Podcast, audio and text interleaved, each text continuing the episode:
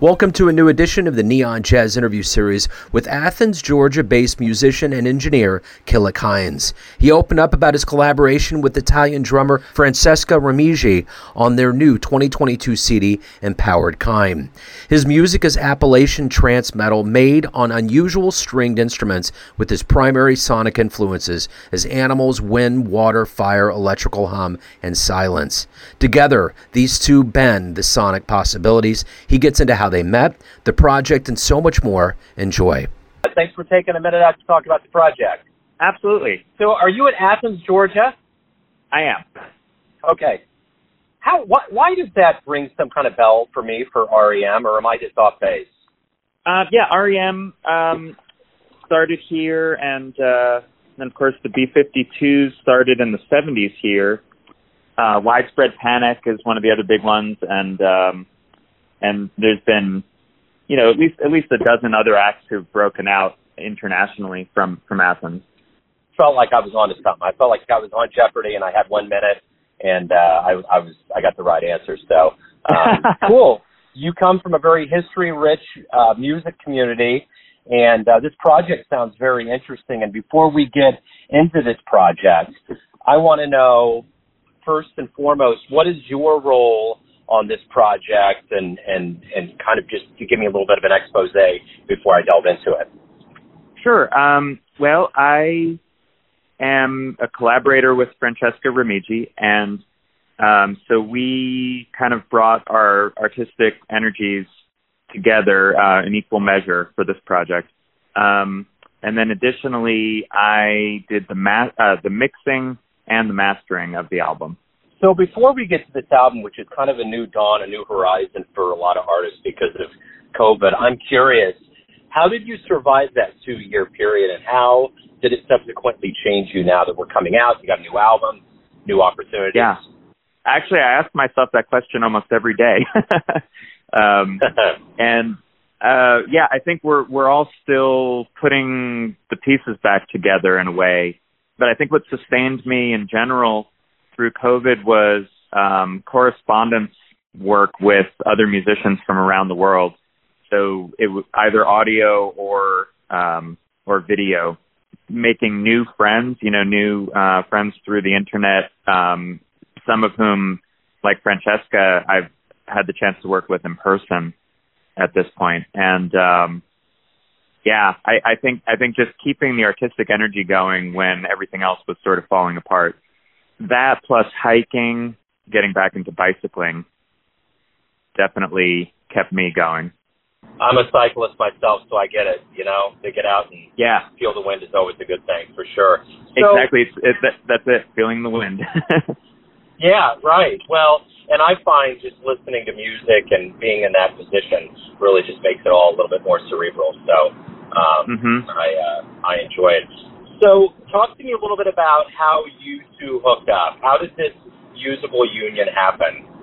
So, there was something called the Community Project, the Composers and Improvisers Community Project, and it was based out of Portugal, run by an Argentinian guitarist and composer named Javier Subatin. He basically wanted to do something to keep momentum going for artists during the pandemic this was uh, I, I first encountered the community project, let's say maybe around June of 2020, and um, he eventually got more than a hundred musicians to participate, uh, maybe maybe even closer to 200. So these were um, improvisers and composers from a variety of genres from all around the world you know, some of the music was more on the contemporary classical side of things, some was more on the jazz, and some on the sort of unclassifi- unclassifiable side. I contacted Javier and and just said I would love to participate, and um, he he agreed to my participation, and I ended up making about ten or eleven videos for him, and then at least that number of audio duos with uh, collaborative partners from from all over, sort of selected at random. Um, but I did put in after hearing some some of Francesca's music through the community project. I did put in a request that I work with Francesca, and Javier agreed. So I was able to um, to work on a piece that ended up on her album called The Human Web. The piece is called Trance, and um, Francesca sent a chart uh, which had chord changes and and a few melodic motifs, and um, I sort of constructed a piece out of that, and then um, and then she she played drums, uh, you know, in, in accompaniment, and uh, and it, there was a sort of magic that transcended the distance between us and and also our, our different backgrounds. Um, you know, I'm I'm nearly twice as old as she is, and um, you know, she she grew up in Italy, and I'm from the states. But there was something just really magical about the combination, and um, and then on Francesca's suggestion, she said, you know, she could come to Athens. This was at a point where things were easing up a little bit with COVID, and uh, we got together in the studio uh, called the Glow here in Athens in March, and um, we had two full days in the studio, and we used every minute of it, um, kind of plumbing the depths of every possible um, sonic approach we could take um, with with stringed instruments and percussion, um, acoustic and electronic percussion. Um, none of the music fits neatly into a genre, but there's certainly threads of our backgrounds and and all the different styles that anybody would be familiar with. So I, I feel it's an engaging listen and um, and a really special uh, musical relationship that we've developed. So how did all of this begin for you? How did you get involved with music, and how did it culminate? You know, obviously for our reasons here, we're a jazz show, but how did jazz and all of that become a voice of yours? Um, I started playing guitar when I was 12 years old, and at the time, most of my exposure to music was through pop music. Um, you know, all the music of the 70s and uh, and then uh, into the early 80s, and I loved all of that.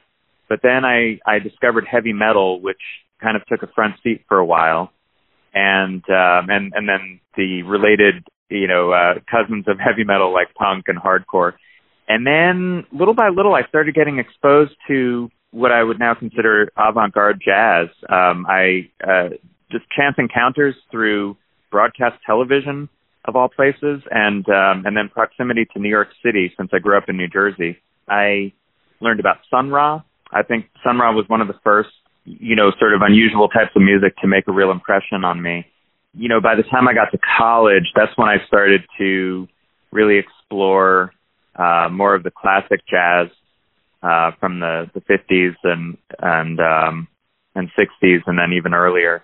Um, John Coltrane, in particular, was really pivotal for me. Um, you know, hearing Giant Steps for the first time, I was probably about 19 years old.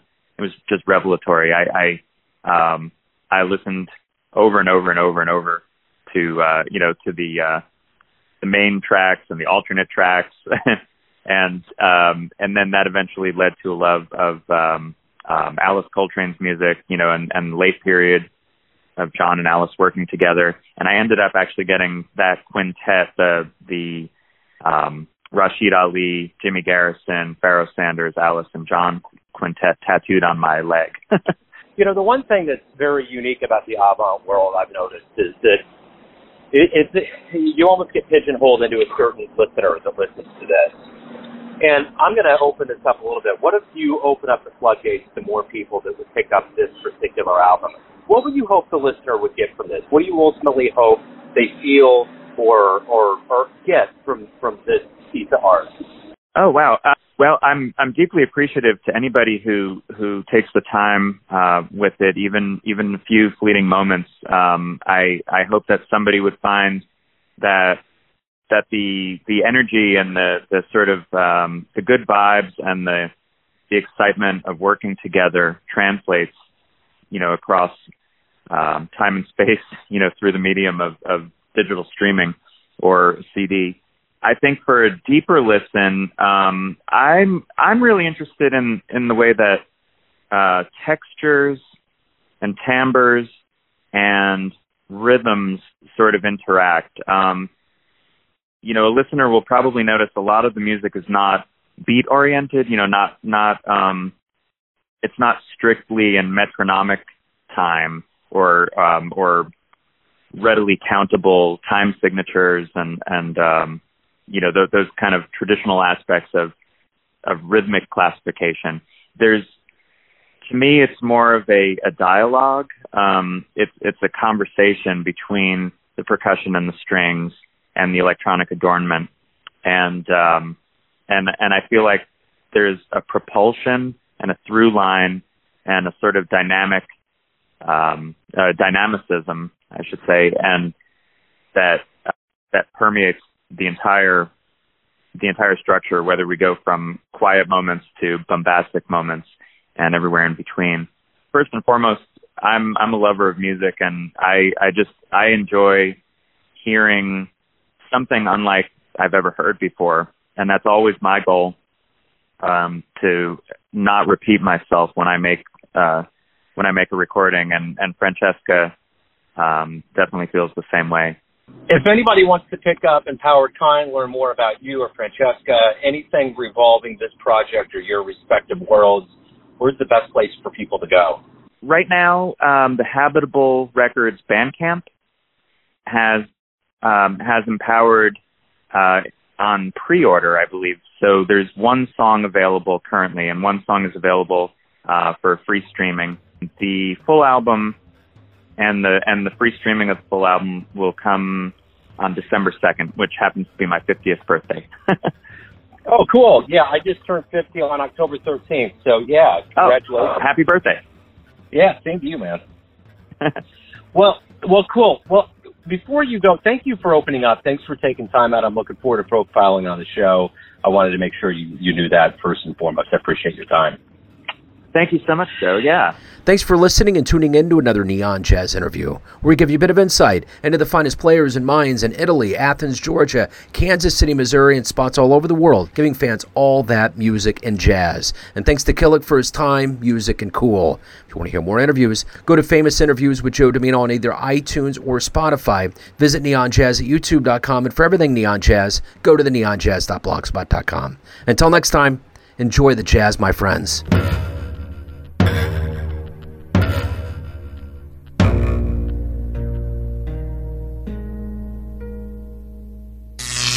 Neon Jazz.